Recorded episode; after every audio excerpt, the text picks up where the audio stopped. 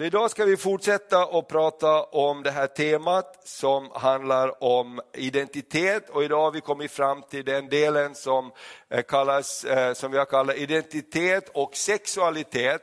Och det här är ju saker som är ganska självklara på ett sätt, men tyvärr är det inte så självklart i samhället idag. Därför att vi ser att det finns en väldigt eh, stor också förvirring på det här området när det gäller sexualitet och identitet. Vem är jag? Och, och det finns så många olika budskap och till och med också eh, myndigheter lägger ut, eh, som vi såg förra gången till exempel, eh, 1177 Vårdguiden, där stod det en stor text om att eh, det är bara du själv som kan veta veta vilken sexualitet du har, vem du är. Låt ingen berätta för dig det. Och då blir det ju väldigt förvirrat. Och vi vet också att många mår dåligt på grund av att eh, det är förvirrat på det här området. Och samtidigt så ser vi att vi vill vara en kyrka öppen för alla, vi vill vara en välkomnande kyrka oberoende din historia eller bakgrund, var du än kommer ifrån så vill vi att församlingen ska vara en öppen plats. Vi vill inte att församlingen ska vara en plats bara för alla som eh, eh har en gloria kring huvudet.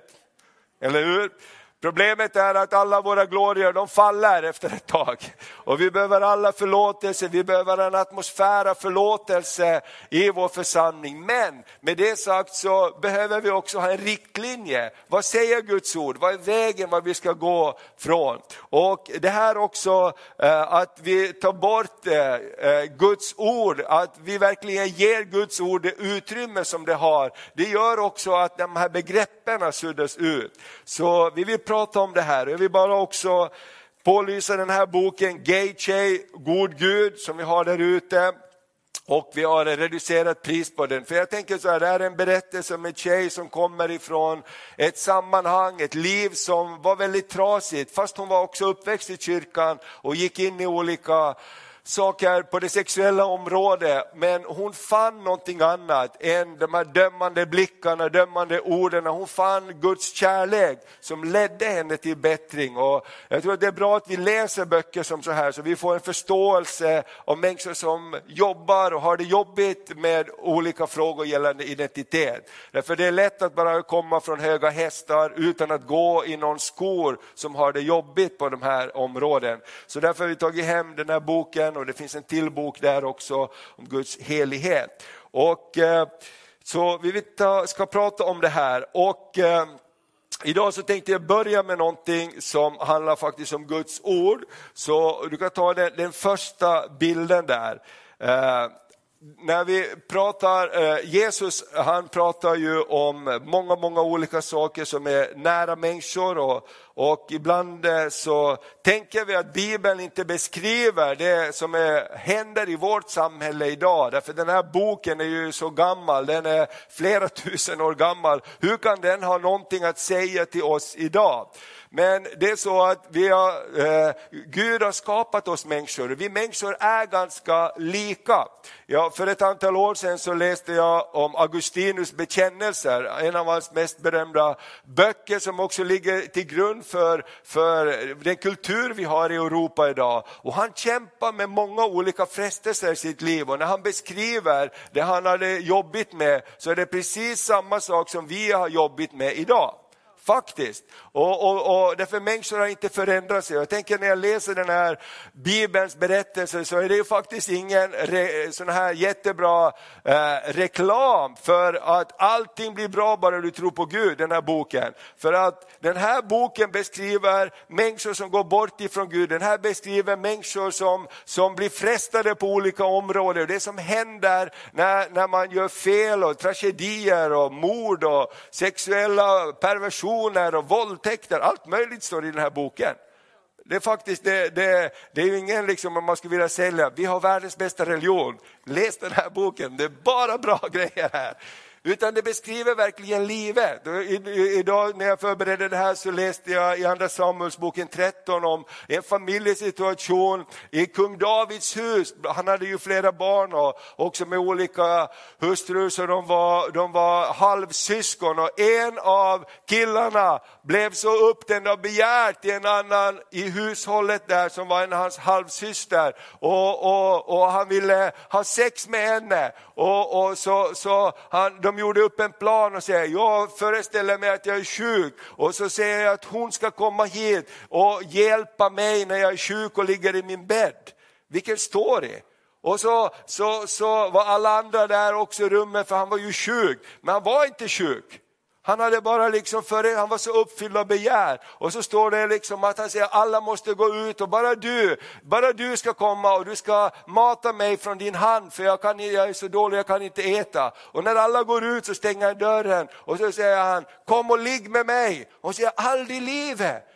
Du, du kände mig, vad tänker, du, vad tänker du göra? Och det står att han var så uppfylld av, av begär och kärlek till henne så att han våldtog henne där på rummet. Och hon blev alldeles förstörd. Och det står i, i verserna efteråt, när han hade gjort det så vändes hans hjärta och han började hata henne lika starkare än han hade älskat henne förut bara på en liten stund. Och jag tänker så, är det inte så också med begär som är felriktade? Plötsligt det som, det som är, är någonting så starkt kan bli någonting så fel när det är utanför sitt sammanhang. Eller hur? Och idag ska vi prata om olika saker, till och med, till och med porr och sådana saker som är väldigt lättillgängligt idag, som många mår väldigt dåligt av, men kanske inte ens kan, kan liksom låta bli. Och när, när man tittar på det där, när man går in i det där så kan det kännas en, en belöning, men efteråt så blir det som en galla på insidan mår så dåligt, det är som den här berättelsen, det, det som var någonting man lustade, längtade efter, det blir som ett hat och en självförakt och en förnekelse på insidan. Och det där vill ju Gud hjälpa oss alla med. Eller hur? För Gud har skapat sexualiteten och han har skapat en vacker plats för den. Eller hur? Och Gud, det är ju Gud som har lagt ner det i människornas hjärtan. Men det är också så att det är ju inte så att eh, sexualitet är och, och, sex är det enda som kan tillfredsställa en människa för att du ska bli hel. Och det vill vi också prata om idag. Därför att skulle det vara så, att det skulle vara liksom meningen med livet, det, skulle, det är det sexuella, då, då är det ju någonting som är skevt. Och det är, är, faktiskt det vi pratade om förra gången. Gud har skapat oss till sina avbilder. Du är mycket mer än en sexuell varelse. Du är en människa skapad till Gud med olika gåvor och även om du kanske aldrig gifter dig eller har sex i hela ditt liv så är du så betydelsefull i alla fall. Du är så unik, du är så bra. Och det där måste vi bara slå hål på, därför hela samhället speglar att det är liksom det ultimata. Men det är inte sant, därför att du är så mycket mer. Du är så mycket mer och du kan vara en 100% hel människa även utan sex. Men sex är också någonting som Gud har gett och han har gett en plats som är äktenskapet. Så den första bilden vi ska, eh, eller bibelordet vi ska läsa idag är det som Jesus sa till oss, det största och främsta budet Jesus gav oss. Vad är det? Jo, det står så här. Du ska älska Herren din Gud, i Lukas kapitel 10, vers 27.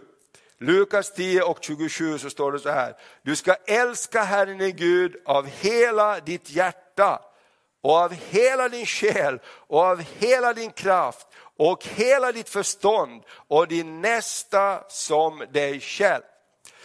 Eh, jag vill också säga att vi har ett eh, mobilnummer, där kanske är det uppe Eh, du kan låta det vara i nedre slicen när du har, om du har med. Vi har ett mobilnummer här, du kan skriva upp det. Om du har frågor som du vill, eh, eller synpunkter eller tankar om det här vi pratar om, så skicka dem gärna till det här mobilnumret. Det här är en servicemobilnummer så man kan inte få ett svar från det här numret. Men du kan bara skicka in om du tycker det här tycker jag att ni skulle prata om, eller det här undrar jag över. Vi kommer inte att svara på frågorna idag, men vi vill ha in dina synpunkter och tankar så vi kan utveckla det här ämnet och prata om det en annan gång.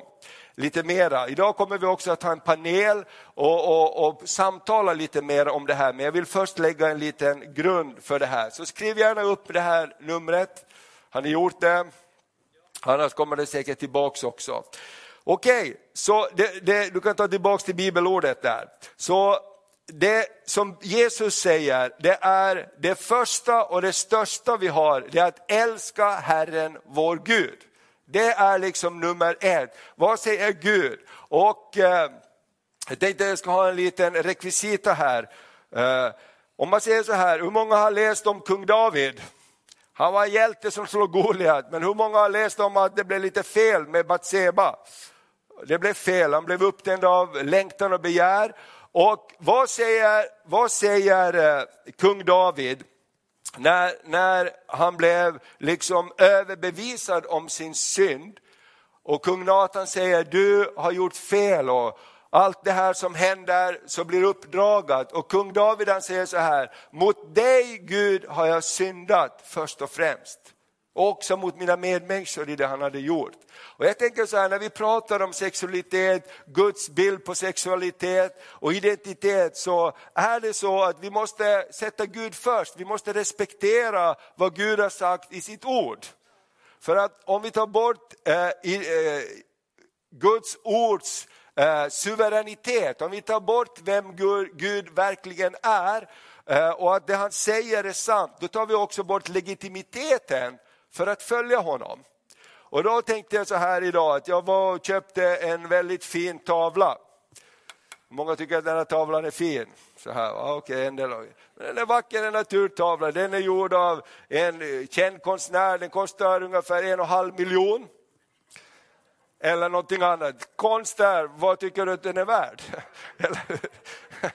Vi hade vår kära konstnär eh, som var i församlingen Belu, han är hemma hos Herren nu och han, när mina brorsor var på besök, då målade han tavlor så kom han och sälja dem hem till oss. Och så frågade min brorsa, vad kostar det? Då tittade han på honom, vad tycker du att den är värd? Så han, Hur ska man svara på en sån fråga? Ja, du får en 500 eller 5000 eller 50 000 eller vadå? Men i alla fall, om vi säger att den här är en väldigt berömd målning. Den här konstnären har lagt ner sitt hjärta och sin själ i den här målningen. Och den är, den är väldigt värdefull målning. Och, och, och eh, vad händer om vi börjar ändra på den här målningen? Om man säger att den här målningen den är värd minst en och en halv miljon på en auktion. Den här konstnären är en berömd konstnär. Och jag säger så här, jag tycker verkligen om den här, den här men, men jag saknar någonting på den här tavlan. Jag tycker jättemycket om fåglar och det finns inga fåglar där. Så jag bara, jag bara fixar lite grann så här. Jag, jag fixar till några fåglar på himlen här. Inte så illa va? Ganska bra. Eller hur? Okej. Okay. I den här sekunden, när jag börjar ändra på den här tavlan, skulle jag kunna gå till auktionskammaren och säga vi går ut på ett bud på en och en halv miljon för den här. Och på grund av förbättringarna så lägger vi på några hundratusen. Skulle det funka? Äh, den här tavlan har helt missat sitt värde för att jag har varit där och klottat på den. Eller hur? Jag har varit där och ändrat lite grann, för jag tycker liksom om att ändra lite grann. Och vet du vad? Det är precis det här som händer med Guds ord. När vi inte respekterar vad Gud har sagt i sitt ord, utan vi lägger till lite grann eller vi retuscherar, vi tar bort lite här. Förnamnet förstår jag inte riktigt, men Hugo känner jag till där på efternamnet. Eller hur? Det kan vara lustigt, men är det inte så här vi gör med Guds ord? Om vi säger Gud, du är helig Gud. Du är, du är, och vi pratade om det förra gången, att förstå Guds helighet är inte så lätt alltid. Därför Gud, han är helig, det betyder att han är utan fläck, han är utan någonting av, av, av skada. Vi alla är skadade på något sätt, därför förstår vi förlåtelse, vi behöver förlåtelse, vi, behöver, vi förstår nåd, därför att vi behöver nåd. Och vi kan ge nåd och förlåtelse till andra, men helighet, att någonting är som vi inte ska röra därför det är fullkomligt, det är perfekt enligt det Gud har gjort. Och därför tänker jag så här, när vi pratar om alla de här sakerna så kan man ha en massa olika argument. Men går man bort ifrån att Gud verkligen, Guds ord stämmer, då hamnar vi var som helst. Och vi tar bort Guds auktoritet och vi tar bort värdet av vem Gud är och vad Gud har sagt. Amen. Okej, okay. så det var min punkt. Eh, Eh, så nu har jag förslösat Maria, den kan ha varit värd en och en halv miljon. Men vi får bara tro att det löser sig. eh, Okej, okay. eh, vi ska också säga det här eh, att eh,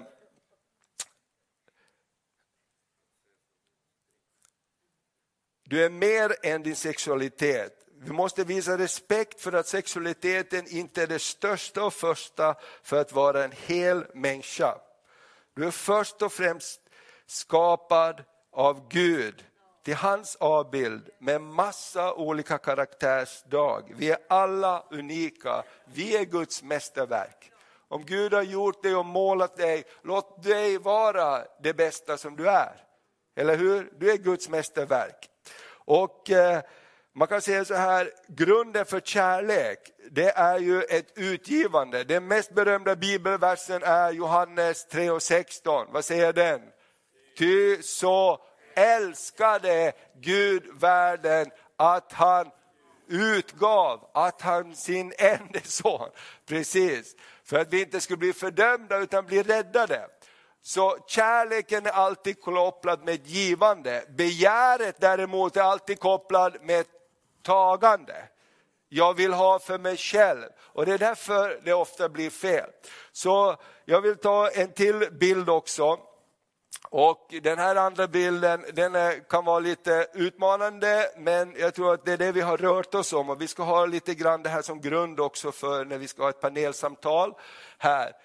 Kan du ta nästa bild där? Precis. Och då är det så här att inom det gröna fältet har vi pratat om att Gud lär oss att Gud har skapat lusten och drivkraften till det sexuella. Vi sitter alla här i det här rummet därför att två personer av motsatt kön har varit tillsammans, de har haft en drivkraft, de har haft en längtan och vi har blivit till. Eller hur?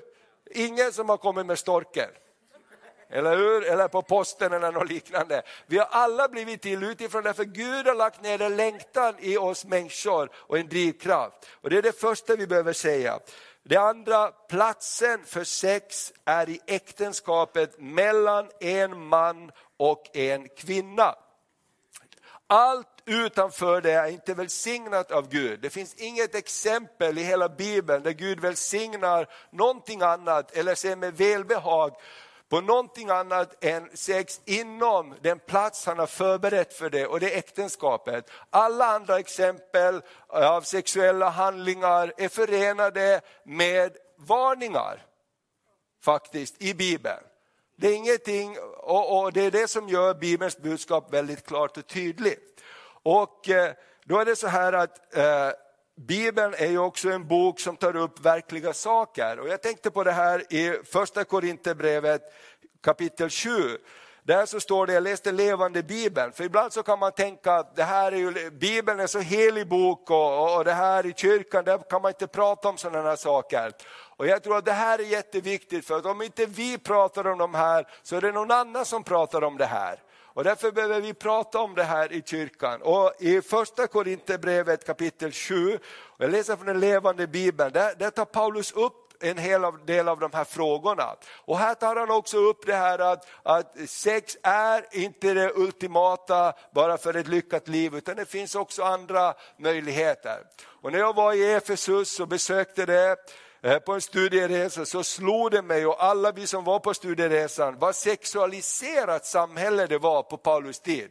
Alltså, du kunde inte gå många meter innan det var en, en avbild av en sexuell handling eller eh, prostitution eller någonting liknande som visades upp. Så samhället var väldigt sexualiserat på Paulus tid. Och titta vad han säger här från vers 1 i första Korinthierbrevet 7. Och Levande Bibeln säger så här, jag ska nu försöka svara på de frågor ni ställde angående sex och äktenskap. Alltså, de hade en fråga i församlingen, de som kom till tro, så hade en fråga till Paulus.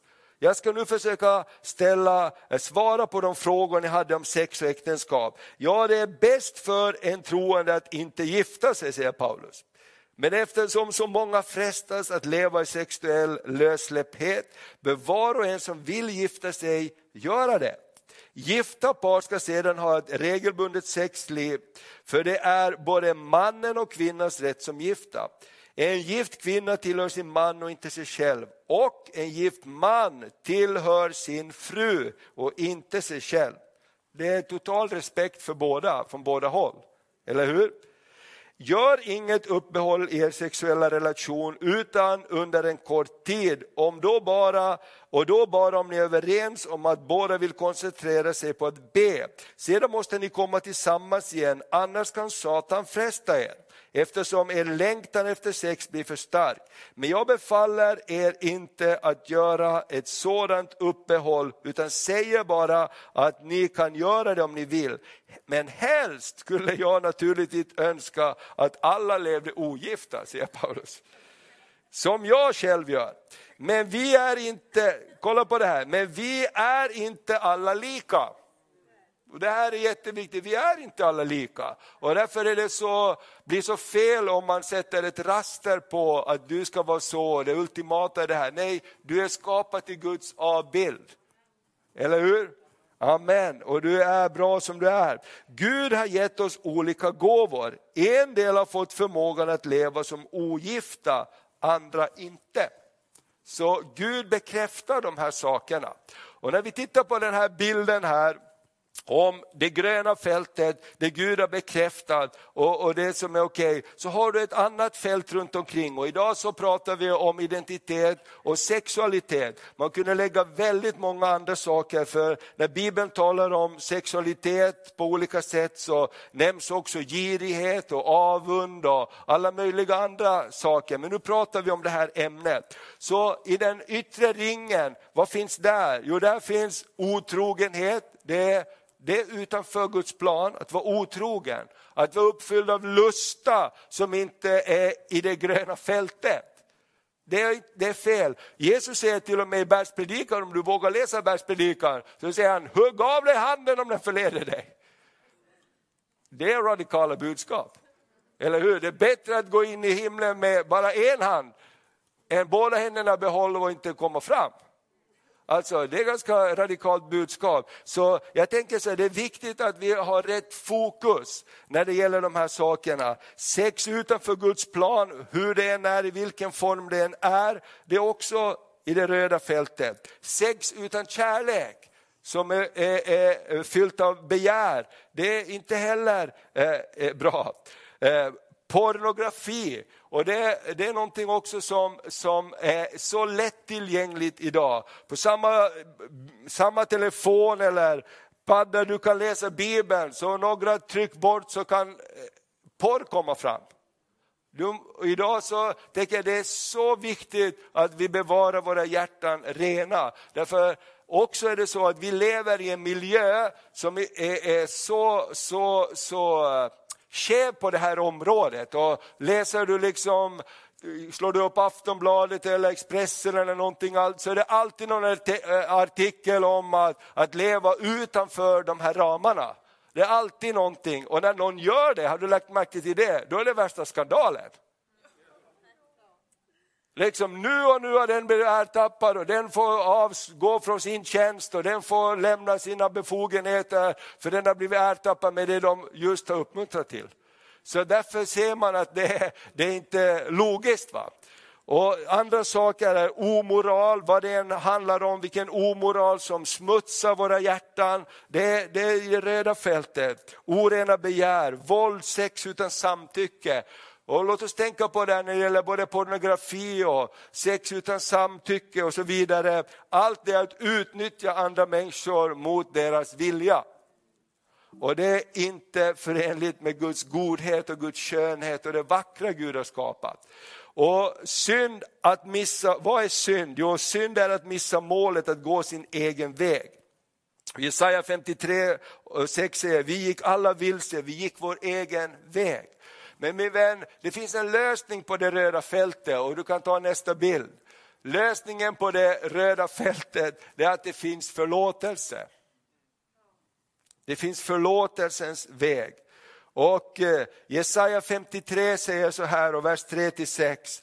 Alltså, Jesus såg den här sargade världen, han såg den här orena världen, han såg att det var ett folk som var illa medfaret. Men Jesus älskar, det står att änglarna sjöng, det är snart jul, och det står att änglarna sjöng i Betlehem, ära vare Gud i höjden och frid på jorden bland människor till vilket jag har mitt behag. Gud älskar det förlorade därför att han vill hela det. Och så står så här, han var föraktad och övergiven av människor, en smärtornas man, förtrogen med lidande. Han var som en som man kyler ansiktet för, så föraktad att vi inte respekterade honom. Men det var våra sjukdomar han bar, våra smärtor tog han på sig, medan vi såg honom som hemsökt, slagen av Gud och pinad. Han blev genomborrad för våra brott. Syndens gift gjorde oss sjuka och gör oss fortfarande sjuka. Vi behöver läkedom för det giftet. Och det motgiftet, det är Jesus. Amen. Straffet blev lagt på honom för att vi skulle få frid och genom hans sår är vi helade. Vi gick alla vilse såsom får, var och en gick sin väg, men all vår skuld lade Herren på honom. All skuld lade Herren på honom. Och fiendens plan, om du tar tillbaka till den andra bilden med de olika fälten. Fiendens plan det är att genom skuld och skam hålla oss kvar i det röda fältet. Gud vill dra oss in i det gröna fältet. Eller hur? Gud vill dra oss in och vägen in på vad det än är, så är genom Jesu Kristus och korset och blodet och försoningen som finns där, upprättelsen. Och jag vet du vad, jag tror att här är en av orsakerna varför församlingen idag i mycket har tappat sin kraft. Dels har vi varit och kluddat på Guds tavla, så vi har tagit bort auktoriteten och dels så genom ofrimodighet och genom att vi inte visar en väg så hålls vi kvar i skuld och skam.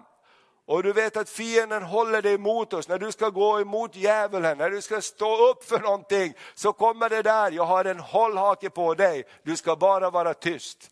Och det är det där vi måste bara känna, jag vill bli fri från det. Jag vill, jag vill bli fri från den hållhaken. Eller hur? Och det är korsets väg. Och det är så att du kan tycka att du är präktig och fin på många områden, men vi behöver alla hjälp på något område i våra liv. Eller hur? Och det är därför också vi vill vara en kyrka som är en öppen plats. Vi vill vara en kyrka som välkomnar alla människor oberoende bakgrund, oberoende trasighet. För Romarbrevet 1 talar om en sexualitet som inte behagar Gud. Men Romarbrevet 2 börjar med, därför ska du människa inte döma så att du inte blir dömd. Och jag har bara en bön i mitt hjärta, låt församlingen vara en plats som när Jesus möter kvinnan vid Sykars brunn. Och han pratar med henne och det slutar med att han säger till henne, när han pratar och ställer en fråga, kan du hämta din man, var är din man? Och hon säger, jag har ingen man. Och hon säger, rätt säger du, du har ingen man, för fem män har du haft och den man som du nu har är inte din man. Och istället för att hon bara kutar därifrån så händer någonting i hennes hjärta.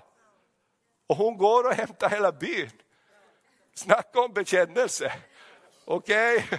det är kört, men det finns en utväg. Och jag tänker, låt, ska församlingen få vara en sån plats där det finns en utväg, där det finns en väg, men det betyder också att vi behöver en tydlighet med vad Guds ord säger. För det är där friheten finns och sanningen gör oss fria. Det är bara sanningen som gör oss fria. Ingenting annat än sanningen kan göra oss fria. Amen. Och det är det som är vår kamp och väg hela tiden och därför ska vi hjälpa varandra på det här området. Okej, nu ska jag bjuda upp panelen för vi ska prata lite tillsammans. Det är Anita Risberg och Carl-Joel Nordberg. Ska vi ge dem en applåd också? Ja, lite bättre kan vi va? Ja, du kan ta bort. Okej, varsågod. Anita i mitten där, ja, precis. får vi ordning på det här. Eh, Okej, eh, vi tänkte på det här att, att eh, det är bra att vi, vi samtalar om de här sakerna. Jag vet inte om du kan lägga upp mobilnumret också, det finns tillgängligt om ni vill ställa frågor som vi kan ha med oss. Så, ska vi Testa mickarna här. Så. Testa mickarna. Okej, hör ni mig? Ja. Jättebra. Okej, så eh, tänkte så här lite grann att vi ska prata om identitet. Eh, en del av eh, problemet idag också som ett växande problem är ju att många människor känner sig inte hemma i sina kroppar och eh, man kan byta identitet sexuell identitet genom att kryssa på ett papper eller fylla i eller göra operationer. Du Anita, du, du är forskare också och, och, och vet lite mer om det här. Vad, vad har du att säga om det? Vad, vad är det som händer? Ja, först och främst skulle jag vilja säga så här att jag menar ganska många enkäter nu som man gör, då kan man kryssa i vad man är eller om man är övrigt. Men det är faktiskt så att föds man till kvinna, då har man alltså XX kromosomer i, i sin kropp. Varenda cell är XX. Och är man man så är man XY. Och varenda cell i kroppen är det. Så att biologiskt så är man, föds man alltså till två kön, man eller kvinna. Däremot socialt kön, som är en ny konstruktion, då kan man vara allt möjligt. Men, men biologiskt så finns det bara två. Och, men jag tänker också att idag är det så att vi får höra så mycket om jag kan vara något annat. Men det är också det att våra hjärnor, vet ni att de är aldrig färdiga. Så att hela vårt liv så formas hjärnan. Den är plastisk kallar man den. Och då innebär det också att, vad, som du har varit inne på, vad ser vi? Vad hör vi? Va, så då formas hjärnan, så helt plötsligt så kanske vi i vår hjärna har en annan identitet än vad vi ursprungligen har. Precis. Och det här är ju också någonting som vi måste tänka på att det som finns runt omkring och i vårt samhälle, det kommer vi också att bli berörda av i kyrkan. Och det är ju det vi vill, vi vill vara en plats öppen för alla människor. Hur, hur, hur ska vi närma oss det när någon kommer och säger jag är inte den jag tror att jag var? Eh, Jag tror ju att vi kan vara med och hjälpa att finna sin identitet. Och jag tänker jag först och främst att förstå att Gud har skapat varje människa unik. Och att hjälpa människor hitta det unika, och det handlar ju om att bekräfta varandra. Men sen tänker jag på ett bibelställe som har berört mig mycket. Det är ju att den som förleder en av denna min- mina minsta, att det vore bättre att en kvarnsten hängde som deras hals och hjälp. Och Så jag som undervisar på universitetet, tänk om jag skulle undervisa fel. Eh, Men, men det är allvarligt. Ja, men det här, därför är det viktigt att vi inte förleder varken egentligen tidningar eller tv så att vi inte lurar människor. Jag har just läst en bok som heter Irreversibel skada. Det är Abigail Shrier från USA som har skrivit den här boken och hon undersöker transgender. I USA är det just nu en epidemi bland unga kvinnor som bestämmer sig för att bli killar istället. Och det är en, det är en peak uppåt. Och jag menar, trans, det vet vi har funnits. Det har funnits under många, många tusen år. Att kanske män tycker om att klä sig till kvinnor och, och omvänt. Eh, men eh, det som händer nu, det är att vi lurar människor. För vi, jag tror att man har sån tilltro till vetenskap och vad läkekonsten kan göra. Så man tror att om, ja, det går att operera mig till man, jag kommer att bli en riktig man. Men det är faktiskt så att man kan inte bli det. Och en man kan inte bli en riktig kvinna, för det här XX och XY kommer alltid att finnas oavsett om vi tar hormoner resten av våra liv. Så vi lurar de här. Så om, om jag nu ska vara riktigt allvarlig här så lurar man dem så de kommer att bli lite, de blir aldrig en riktig man eller riktig kvinna. Och så blir det en besvikelse över det också. Wow. Kalu, jag tänker du, du, du är en yngre varelse än vi andra här. Och eh, du kommer ju i kontakt kanske mera med, med i din generation och människor runt omkring dig som kanske har jobbigt med det här och kanske inte känner att jag passar in i den gröna cirkeln och det är så mycket som händer runt omkring. Hur, hur, hur, möter, vi, hur möter vi de människorna? Ja, oj, nu ska vi se. Prata här ute kanske. Är du med? Går det bra? Ja. Kanon. Ja, jag måste först säga att ödmjukande att sitta här bredvid doktor och pastor här. Eh, Jag tror att jag ska ha någonting vettigt att säga, men, men eh, jo, Alltså den, den frågan tycker jag är, är superintressant och väldigt eh, relevant idag. Och jättesvår att fråga, alltså att svara på. Jag tror inte det finns ett svar liksom som så här, så här kör vi, men, men jag tror att, att eh, det jag har tänkt på mycket när jag har varit i samtal med personer om sådana här grejer är att, att vi alla har faktiskt ett pris att betala. Eh, ett kors att bära om ni så vill. Och det är väldigt lätt när man är innanför den cirkeln. Nu handlar den här cirkeln om sexualitet, men det kan vara om vad som helst. Om du är innanför den cirkeln är det väldigt lätt att säga åt en annan person att hej, kom hit, det är här du ska vara. Men att det är viktigt att komma ihåg att, att eh, det är ett otroligt pris att betala. Mm. Många som, som jobbar med sådana här saker, de har inte bara kommit på det över natten. Utan mm. den har gått många, många, många mil i de här skorna eh, och eh, kämpat i ofta många år, i hela liv säger vissa också. Mm. Eh, och till slut har kommit fram till en sån här slutsats, liksom, att ja, men det är värt det för att det här är min identitet, det här är mm. den jag är. Och det är väldigt lätt att när man brottas länge med någonting mm. så blir det en del av ens identitet. Precis. Och då är det då är det svårt att säga, hej, vet du vad, den här det du är, du är fel. Liksom. Kom hit och var här, här är rätt. Mm. Så jag tror att, att eh, det står så här i, i Efesierbrevet 4, om jag får mm. läsa, att eh, eh, det står att, att han, han eh, vissa blev profeter, andra evangelister och andra apostlar. Och de, de blev det för att utrusta eh, de heliga att göra sin tjänst och bygga upp Kristi kropp, att utrusta kyrkan. Och så fortsätter han, då är vi inte längre barn som kastas hit och dit och dras med av varje vindkast i läran, när människorna spelar sitt falska spel och listigt förleder till villfarelse. Nej, vi ska hålla fast vid sanning, sanningen i kärlek. Ja. Eh, I kärlek. Och jag tänker att vi kan stå upp för sanningen och det ska vi göra. Men står vi och skriker ut sanningar utan någon som helst kärlek mm. så står vi själva till slut.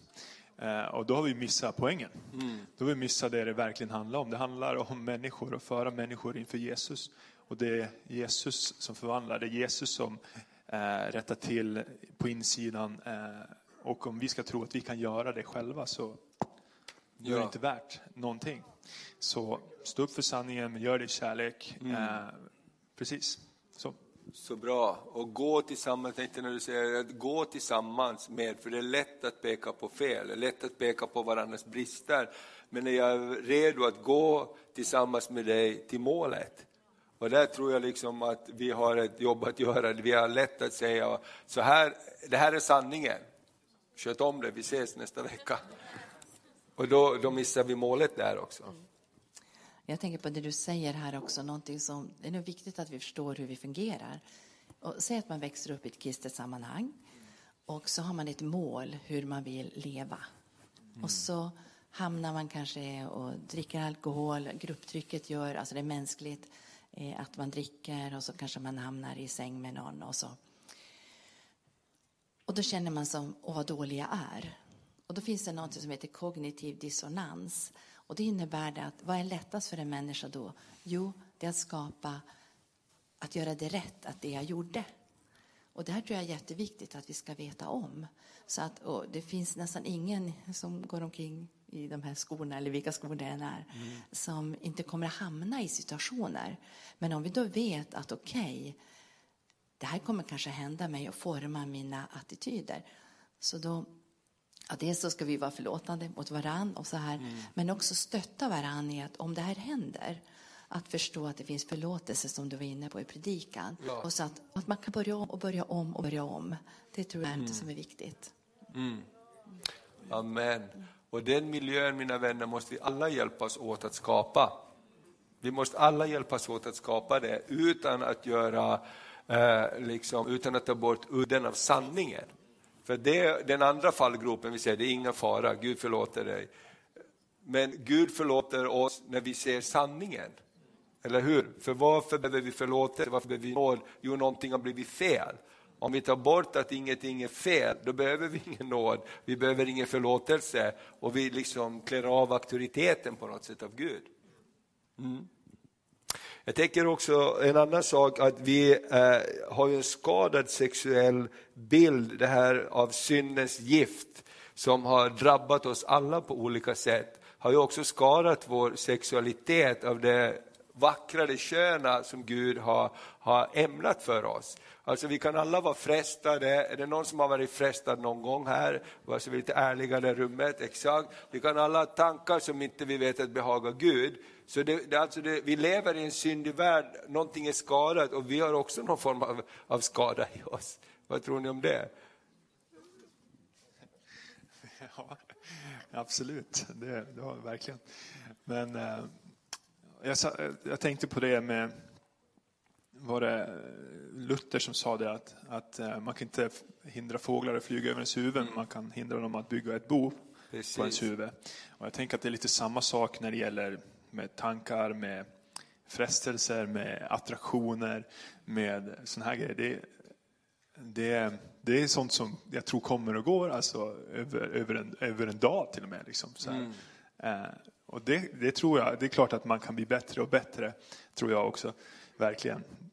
I Jesu namn. att man kan bli bättre på det. Mm. Men jag tror också att det är sånt som kommer eh, att hända, alltså utöver en, ens liv. Liksom. Att tankar, attraktioner, begär, frestelser, whatever, sådana saker kommer komma. Men det är hur man svarar på det eh, som är betydelsefullt tror jag. Mm. mm. Ja, det är verkligen det här vilka mål sätter jag upp i livet. Jag menar, om man är gift till exempel, då kan man ju sätta upp ett mål. Jag ska vara den finaste frun. Alltså jag ska verkligen sätta min man först. Mm. Och mannen kan göra det andra. Alltså så att, och när vi sätter mål så sätter vi faktiskt också en liten lapp här framme i våra eh, tankar att det här mm. styr mig. Eh, och, och, så att, och jag tänkte på någonting i morse när vi satt och pratade lite grann att har ni tänkt på det där så inne det att vara på gym och, och träna. Eh, och, och, vi uppskattar och vi högaktar eh, träning och disciplin för träning. Mm. Men egentligen skulle vi också kunna högakta disciplin på det sexuella området. Mm. Och, och, att också veta att Gud ger kraft till det här. Ja. Eh, och, men också tänker jag att sexualitet är något oerhört vackert som Gud har gett. Att vi inte glömmer det. Och, och, att i sexualiteten också är det tillit. Och vet att det finns studier som visar att de som har bäst sex i världen, det är protestantiska kristna. Oh, som är gifta.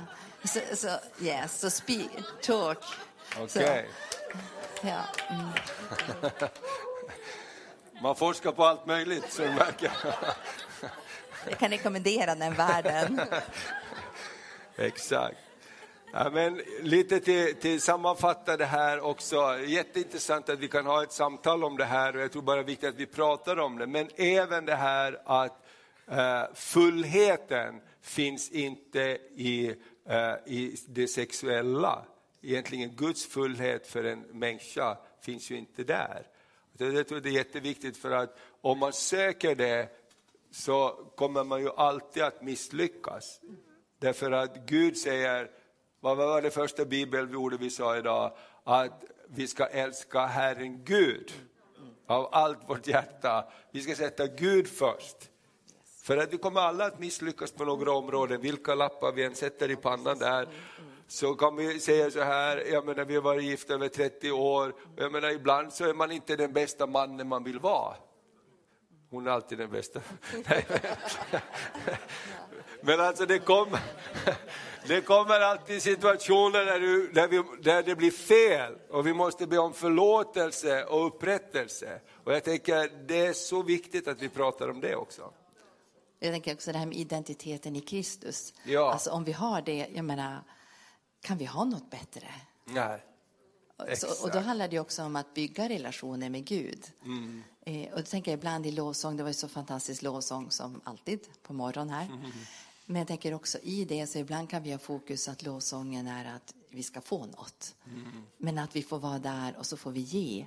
Mm. Och så sen kan våra liv vara en lovsång att jag vill att Gud ska vara stolt över mig.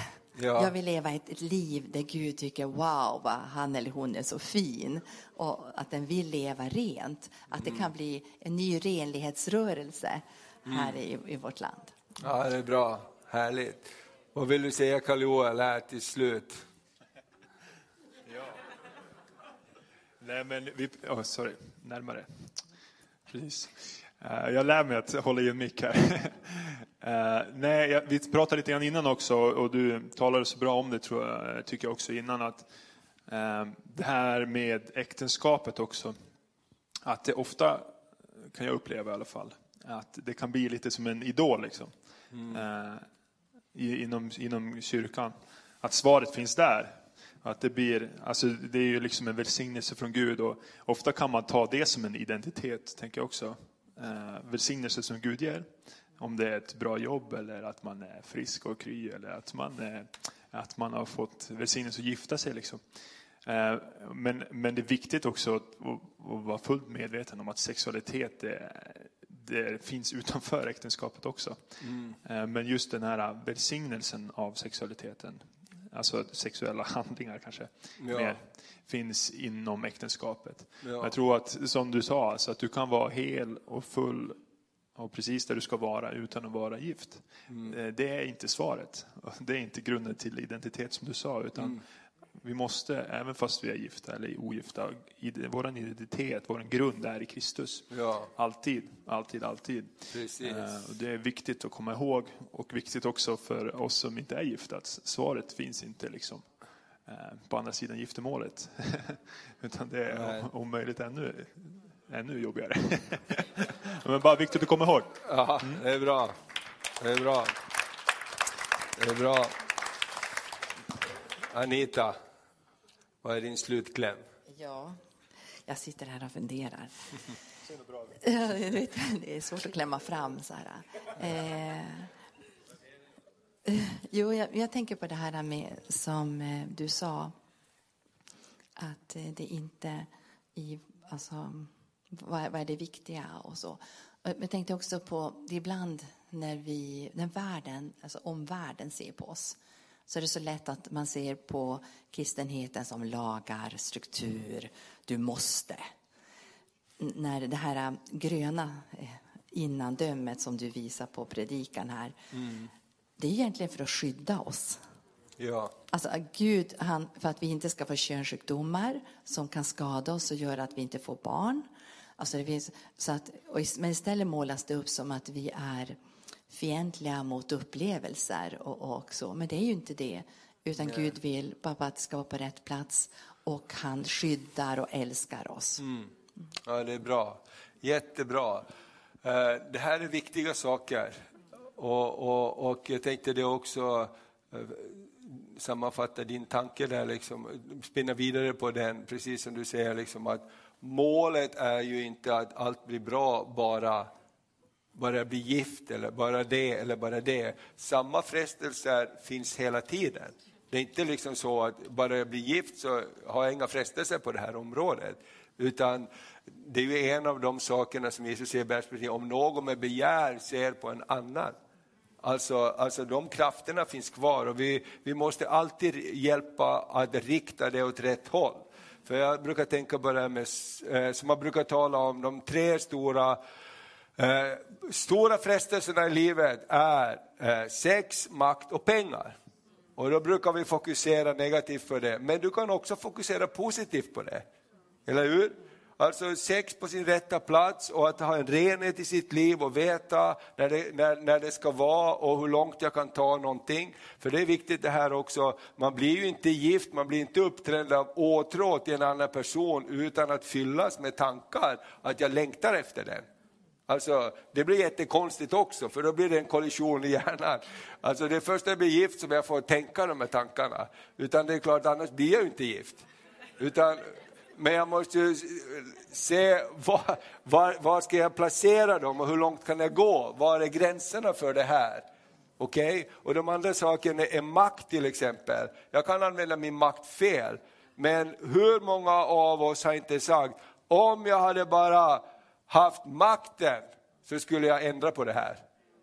Eller hur? Så vi kan använda makt på ett positivt sätt när, vi, när det är rent. Och det är samma med pengar. Om jag bara hade pengar så skulle jag göra vad som helst. Jag skulle hjälpa dig och så vidare. Så pengar och, och makt och, och, och, sex faktiskt, allt i sitt sammanhang kan vara någonting rent och det är precis så här. Och identitet också, så i Kristus Jesus. Det är därför vi ville börja med det första bibelordet Gud sa, det är det viktigaste. Älska Herren i Gud av all din kraft. Ska vi sätta upp det första bibelordet till, kan vi avsluta med det. Hoppas att den är också eh, Hoppas att vi har fått in många, många frågor också och, och tankar på sms så kan vi ta upp det. Men Jesus säger så här, eh, du ska älska Herren i Gud av hela ditt hjärta, av hela din själ, av hela din kraft, av hela ditt förstånd. Alltså får vi ordning på det så kommer det andra att lösa sig. Och din nästa som dig själv. Och låt oss också respektera värderingarna som är tavlan, det var en av bilderna med tavlan. Låter vi, värderar vi och sätter värde på vad Gud har sagt och inte kladdar och kluddar på det, så kommer det att behålla sitt värde och det kommer att hjälpa oss. Bra. Vill du säga någonting? Ja, jag kan alltid säga någonting. Ja. Uh, jo, jag tänker så här också, det, visst är det bra att vi pratar om de här grejerna i kyrkan? Uh, eller hur? Mm. Jag, jag, tänker också så här att, att med de här grejerna som vi pratar om, uh, så är det viktigt att komma ihåg att ofta den, majoriteten är ganska tyst om det här. Mm. Och utan att man kanske tänker på det. Och de som låter mycket om sådana här grejer, Eh, de, de hörs och de syns. Mm. Och helt plötsligt kanske man tänker att oj, är det jag som är själv i det här? För att de, alla som jag hör pratar om de här grejerna, eller läser om, de tycker inte som jag tycker. Eh, men det är viktigt att komma ihåg det och därför är det viktigt att vi pratar om det här i kyrkan också att den, den tysta, om den tysta majoriteten. Att du, du är inte själv och det är viktigt att vi kommer överens om vad vi tror på och tänker på. Vi har kommit fram till lite olika grejer som du ska prata om sen kanske. Mm. Men, men eh, kom ihåg det att, att vi står tillsammans som församling också. Och, och, amen. amen. Jag tänkte också på det här eh, när du, det du är inne på, du har sagt också om värderingar. Alltså jag tror när vi växer upp i Sverige idag så tänker vi att vi lever i ett neutralt land. Men det finns ingen neutralitet. Utan vi bor egentligen i ett socialistiskt land mm. eh, som är sekulärt. Och den har en ideologi och värdegrund som är helt annorlunda än den kristna. Så när en kristen kanske möter en som fortfarande kanske ja, lever i världen precis som vanligt, då kanske man inte förstår varandra när man talar om kärlek. Så, att, så att jag tror att det är jätteviktigt. Att, och jag, jag önskar en utbildning i Sverige där folk inser att jag har den här ideologin och värdegrunden. Så att man förstår varför man ser på världen som man gör. Mm. Jättebra. Ska vi ge en stor applåd till de fantastiska gästerna här. Tack så mycket.